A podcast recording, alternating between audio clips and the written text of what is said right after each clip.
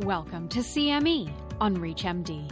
This activity entitled PsignPosts Addressing Health Disparities in Psoriatic Arthritis is provided by Prova Education. Prior to beginning the activity, please be sure to review the faculty and commercial support disclosure statements as well as the learning objectives. For many people with psoriasis or psoriatic arthritis, the disparities that exist within our healthcare system present real barriers to accessing the highest levels of care. This is CME on ReachMD, and I'm Dr. William Mencia. I am here with Dr. Andrew Alexis, and we will be discussing the diagnosis and treatment of psoriasis and psoriatic arthritis in people with skin of color. Dr. Alexis, welcome to the program. Thank you so much. Let's dive right in. Dr. Alexis, people with skin of color often experience long delays in the diagnosis of their psoriasis and or psoriatic arthritis. As a dermatologist, what insights can you share with our learners as to why this occurs? And more importantly, what should we be doing differently to overcome it? I think that's a great question. And the answer is that it's really multifactorial. Part of it has to do with a lower index of suspicion for having the diagnosis of psoriasis. So, a lower index of suspicion among healthcare providers and perhaps even among patients, since there's low public awareness of psoriasis among many communities of color. What contributes to some of this lower index of suspicion is that older literature suggests that psoriasis is not very common among populations with skin of color, especially those of African descent, such as African Americans. Newer literature has challenged that, and we see that psoriasis is far more common than previously reported in African American communities and other communities of color. Another factor is challenges with the diagnosis that some healthcare providers have because of the varying morphologies of psoriasis in the context of richly pigmented skin. And Dr. Alexis, what can you tell us about some of the systemic issues that we face within our healthcare system? In addition to the factors that I mentioned, there are also systemic factors that contribute to delays in diagnosis and less access to therapies for psoriasis and psoriatic arthritis that disproportionately affect patients of color. Some of these factors include the type of insurance that patients may have or the absence of insurance. Some of the insurance plans may not be accepted by many providers in one's community, requiring patients to travel great distances, maybe to the medical center, to be seen at a hospital based clinic as opposed to a traditional private practice. So these are just some examples of the systemic factors. I think the limited insurance formulary of many of the plans that folks below certain socioeconomic level typically have are limited. And so this reduces access to some of the leading therapies for psoriasis and psoriatic arthritis. And we see this phenomenon disproportionately affect patients of color in the United States. You really defined well for us the term social determinants of health. You know, it's important that we ask our patients what their specific barriers are, what specific barriers they're facing, so that when we make our recommendations and we're determining a treatment plan, we can do so in a way that makes it accessible to them. So, with that, Dr. Alexis, let's move on to treatment. Could you walk us through your approach to the management of psoriasis? Specifically, what factors do you consider when you're developing an initial or a subsequent treatment plan? And also, how do you assess for, monitor, and treat psoriatic arthritis? So, the first question I ask myself when faced with a patient that has psoriasis is whether or not this patient would be suitable for topical therapy or systemic therapy. And in order to make that decision, I have to take into account a number of factors. I've got to take into account how much of the body is involved with the psoriasis. Does the patient have signs or symptoms of psoriatic arthritis? How much of an impact is the psoriasis or psoriatic arthritis having on that patient? And all of this feeds into treatment decisions. But a key differentiator is whether or not the patient has joint symptoms or signs that would suggest psoriatic arthritis because as soon as that is determined that the patient may also have psoriatic arthritis, well, then that puts us down a path of agents that can treat both the skin and the joints. And thankfully, we do have a range of agents that can do that well, including our TNF inhibitors, IL 17 antagonists, and more recently, the IL 23 antagonists. For those just tuning in, you're listening to CME on ReachMD. I'm Dr. William Mencia, and here with me today is Dr. Andrew Alexis. Our discussion focuses on healthcare disparities in the diagnosis and treatment of psoriasis and psoriatic arthritis in people with skin of color. Dr. Alexis, what are your thoughts on how to establish and strengthen a collaborative care model between the dermatologist and the rheumatologist for patients with suspected or diagnosed psoriatic arthritis. And regarding the theme of social determinants of health, what factors do you see that might limit the benefits of a collaborative team approach? Well, I think the collaboration between dermatologists and rheumatologists is very important in the overall management of psoriatic disease.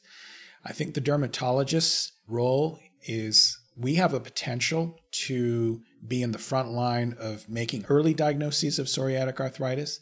Patients present to us with the skin involvement, but when faced with that patient with skin involvement, if we just take an extra step, and it's critical that we take this extra step because it dictates what the best, most appropriate therapy would be for that patient, but taking an extra step to assess for any signs or symptoms of joint involvement. And there are some very helpful tools that have been published. Dr. Joe Merola's mnemonic of PSA for pain, joint pains, and S for stiffness or swelling of sausage digits, A for axial disease. So keeping that mnemonic in mind to just briefly screen the patient any of those features using a screening tool that patients can complete, such as the PEST screening tool. So we in the front lines as dermatologists can offer these quick assessments to determine whether or not this patient might have psoriatic arthritis.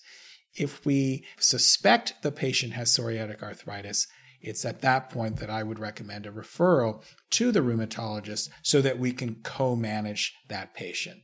We can get started on therapy that would treat both joints and skin, but for ongoing management and confirmation of the diagnosis, having the rheumatologist expertise would be key. With respect to your question about how social determinants of health could impact this, well, it's going to vary widely depending on the, where we practice. Some of us might practice in areas where we have access to joint clinics, clinics that have derms and rheumatologists together, psoriasis, psoriatic arthritis clinic. But the majority of us will not have that at our disposal and would have to manage in more of a community setting. So, taking the extra step of sort of identifying rheumatologists in our community that we can partner with, that we know would be open to referrals from us to help co manage psoriatic arthritis is one extra step to make it easier for patients who may have to travel great distances to come and may have issues related to taking time off work, etc., for multiple appointments. And so when you have a relationship with a colleague in the specialty we're co-managing, in this case rheumatology, we can find ways to make it streamlined and easier for the patient when there's an open line of communication. Dr. Alexis, what role do radiographs play in your decision making?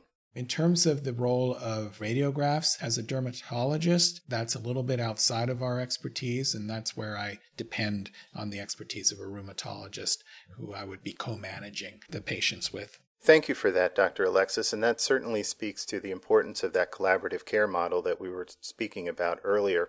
I'd like to shift gears with you a little bit now and you're currently at the Weill Cornell Medical Center, but I understand that you've also had a lot of involvement with the Skin of Color Society, where you currently serve on its scientific committee. Would you tell our audience more about the Society and some of the programs that the Society has implemented to help address disparities in care for individuals with psoriasis and or psoriatic arthritis? Certainly, I'd be happy to. Now, the Skin of Color Society is a international professional society that has as its mission to advance and promote awareness of issues that are of concern within dermatology for patients with skin of color. It was started back in 2004 and has grown considerably over those years. There are a tremendous number of resources that the society has. There's patient education materials available on the website.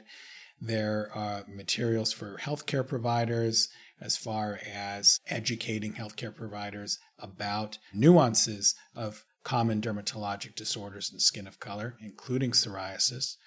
It hosts an annual scientific symposium, which I have had the privilege of being the co chair of the scientific committee.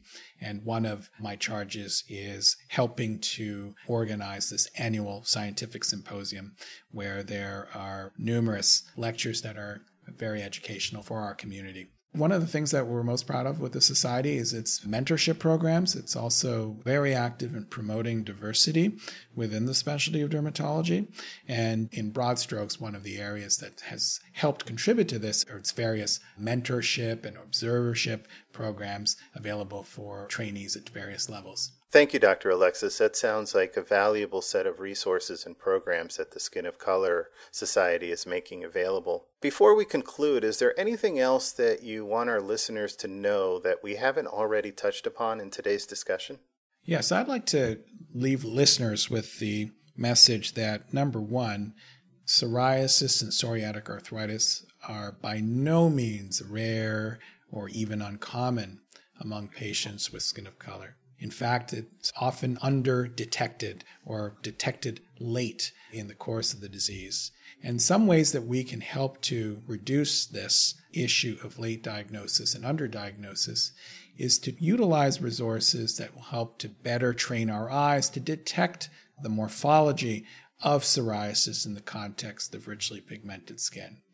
When it comes to psoriatic arthritis, proactively asking our patients and assessing our patients using some of the very helpful tools that have been made available, including the PSA mnemonic and the PEST screening tool, are efficient and effective ways to help us in earlier detection of psoriatic arthritis. And lastly, we want to consider for every individual patient their own specific social determinants of health and take that into consideration when it comes to how we proceed with our treatment recommendations. Well, this has certainly been a fascinating conversation, Dr. Alexis. But before we wrap up, I was wondering if there is a key takeaway that you would like to leave our audience with before we conclude.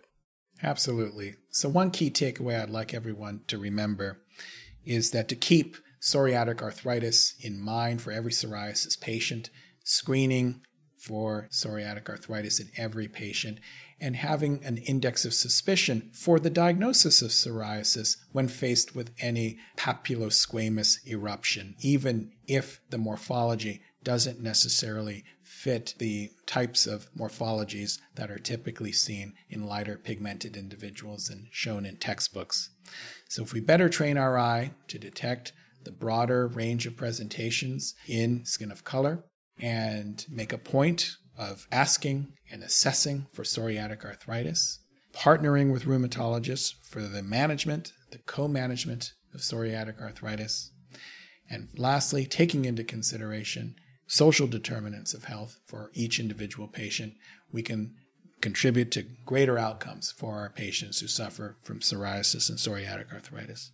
Well said, Dr. Alexis. And I would just add to emphasize that last point that you made that everyone can play a role in improving access to care, certainly in addressing those social determinants of health that impede a patient's ability to receive the care that they deserve.